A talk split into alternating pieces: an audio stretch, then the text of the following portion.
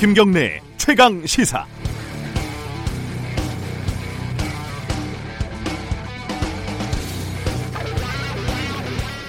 한국 대학생 진보 연합 회원들이 지난 18일 미국 대사관저 담을 넘어서 시위를 벌였죠.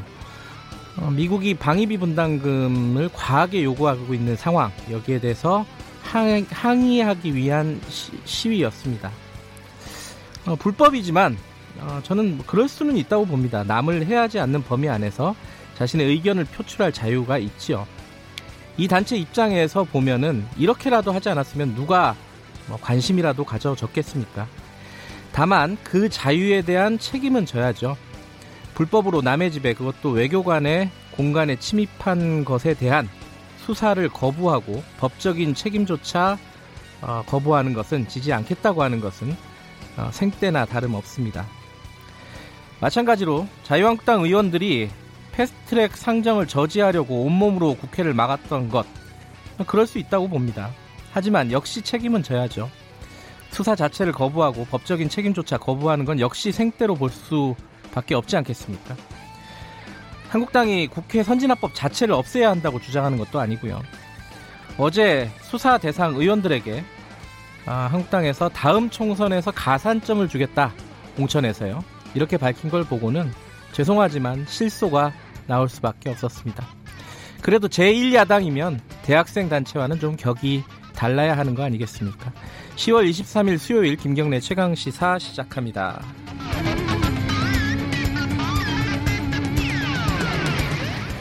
김경래 최강 시사는 유튜브 라이브로도 함께하고 계십니다. 샵 9730으로 문자 보내주시기 바라겠습니다. 짧은 문자는 50원, 긴 문자는 100원 들어가고요. 스마트폰 애플리케이션 콩 이용하시면 무료로 참여하실 수 있습니다.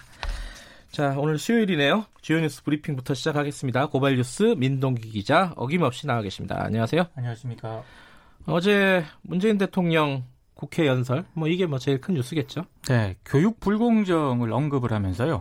학생부 종합 전형 전면 실태 조사를 추진을 하고 고교 서열화 해소 방안도 강구하겠다 이렇게 얘기를 했습니다. 네. 그리고 정시 비중 상향을 포함한 입시 제도 개편안도 마련하겠다고 밝혔는데요. 네. 대학 입시에서 정시 비중을 높이겠다 이런 뜻을 밝힌 것으로 풀이가 되고 있습니다. 여기에 대해서는 조금 논란들이 있습니다. 그렇습니다. 예. 예.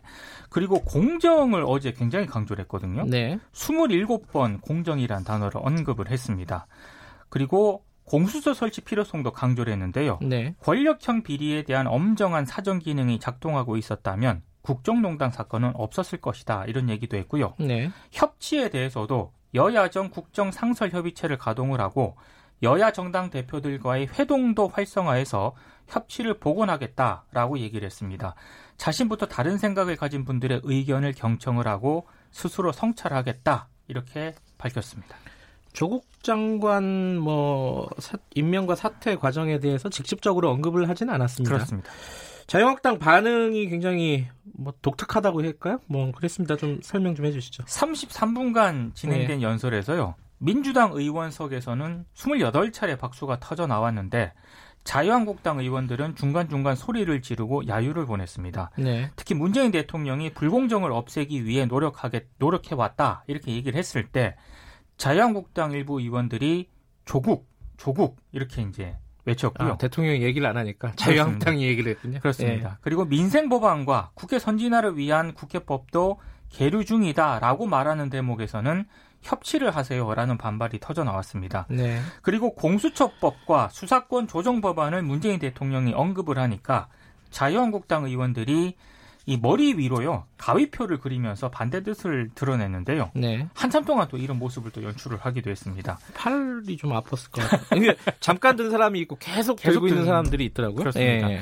그리고 어제 연설 시작 전에 문재인 대통령이 국회의장 접견실에서 각 당 대표 그리고 교섭단체 원내대표 등과 사전 환담을 가졌거든요. 네. 근데 자유한국당 소속 이주영 국회 부의장이 평소에 야당에서 나오는 목소리를 많이 귀담아 주시면 더 인기가 올라갈 것이다 이렇게 얘기를 하니까 문재인 대통령이 웃으면서 워낙 전천으로 비난들을 하셔서 또 이런 말을 하기도 했습니다. 이게 뭐 말하자면 어, 뼈 있는 농담들이죠. 한동안 어, 손으로 X 표시하는 게 유행하지 않을까라는 생각이 듭니다. 네. 여당 야당 입장을 저희들이 2부에서 차례로 연결해서 좀 들어볼 예정입니다. 네. 일본에서는 어, 일왕 즉위식이 열렸습니다.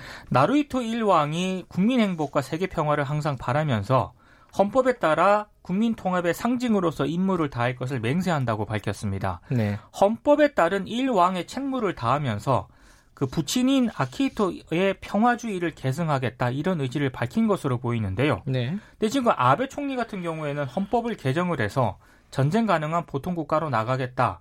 라는 행보를 보이고 있기 때문에 네. 좀 완전히 좀 대조적인 그런 모습을 보였습니다. 즉위식에는 이낙연 국무총리를 비롯해서 174개국과 유엔 대표단 등 해외 사절 400명이 참석을 했고요. 일본 국내 인사 1,600명을 합치면 대략 한 2,000명 정도가 참석을 했습니다. 이낙연 총리하고 아베 총리가 만나지는 않았어요 어제. 그렇죠. 오늘 아마 오늘 예, 예정돼 있는 것 같고 그때 친서가 전달이 되겠죠. 네. 어제 좀 자세히 살펴봤는데 뭐 한일 관계 돌파구가 될 수 있으면 좋겠습니다. 네. 정경심 교수 오늘 결정이 되겠죠 구속 여부가? 오늘 밤 늦게쯤 이제 결정이 되지 네. 않을까 이렇게 전망을 하고 있는데요. 일단 서울중앙지법은 정경심 교수에 대한 영장실질심사가 오늘 오전 10시 30분에 열린다고 밝혔습니다. 네. 심리는 송경호 영장전담 부장판사가 맡습니다. 오늘 영장심사에서는 혐의 내용 외에도요. 정경심 교수의 건강 상태를 놓고 변호인과 검찰 측이 공방을 벌일 것으로 보이는데요. 그동안 정경심 교수는 뇌종양 및 뇌경색 진단을 받았다고 밝혀왔고 검찰은 구속 심사와 이후 절차를 밟는데 정 교수 건강이 크게 문제가 없다고 판단을 하고 있습니다. 네. 어떤 결과가 나올지 초미의 관심이 예, 집중이 되고 있습니다. 건강이 이렇게 또 쟁점이 되는 건 드문 일인데요. 그렇습니다. 산재 사고 소식이 또 하나 들어와 있네요. 기차 선로에서 작업하던 노동자가 열차에 치여 숨지는 사고가 또 발생을 했습니다. 네. 어제 오전 10시 16분쯤 경남 그 밀양시 밀양역 200m 부근 하행선에서 작업을 하던 노동자들이 열차에 치여서 한 명이 숨지고 두 명이 다쳤는데요. 총 4명이 작업 중이었다고 합니다. 이들은 모두 코레일 직원이었고요. 철도 궤도 수평 작업 도중에 서울발 부산행 새마을호 열차가 다가오는 소리를 듣지 못해서 사고를 당한 것으로 일단 추정이 되고 있습니다. 당시 사고 현장 600여 미터 앞에서요. 신호원이 노동자들에게 열차가 온다는 무전을 하긴 했거든요. 근데 작업 중 소음 때문에 이걸 제대로 듣지 못한 것으로 지금 알려지고 있습니다.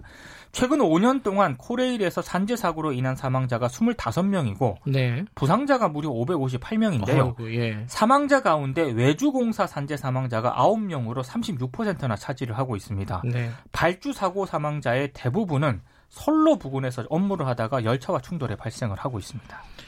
이렇게 많이 죽으면 좀 대책이 마련돼야 되는데 그, 게좀 이해가 안 가요. 계속 사고가 이어진다 이런 얘기네요. 어, 임금 노동자 월급이 어 이게 얼마 받으세요? 근데 이 월 평균 200만 원도 못 받는 사람이 한 30% 정도 된다는 얘기인데 저는 이게 좀 양극화가 진짜 심하게 심하네요. 그죠? 저는 이 통계청 발표를 보고 다시 한번 느꼈는데요. 네. 월급이 200만 원에 못 미치는 임금 노동자가 3명 가운데 1명 꼴이었습니다. 네. 지난 4월 기준 전체 임금 노동자의 34%가 월 평균 임금이 200만 원 미만이었고요. 네. 200만 원 이상 300만 원 미만은 31%, 300만 원 이상 400만 원 미만은 16.9%, 400만 원 이상은 18%였습니다. 네. 물론 이 지금 전체 그 비중을 따져 보면은요.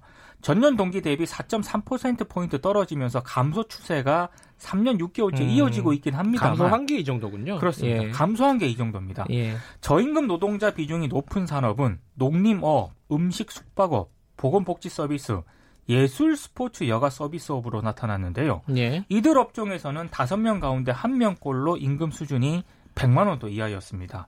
400만 원 이상 고임금 노동자 비중이 높은 산업은 금융보험업, 전문 과학기술 서비스업, 정보통신업 순이었습니다. 네. 아까 제가 오프닝에서도 잠깐 말씀을 드렸는데 어, 자유한국당이 공천할 때 패스트트랙 때 그 관련해서 수사를 받고 있는 지금 의원들에게 가산점을 주겠다. 이게 농담이 아닌 것 같, 전 처음에 약간 농담으로 받아들였거든요. 근데 아, 농담이 아니더라고요. 네. 나경원 원내대표가 국회에서 이제 공식적으로 밝힌 네. 내용이거든요.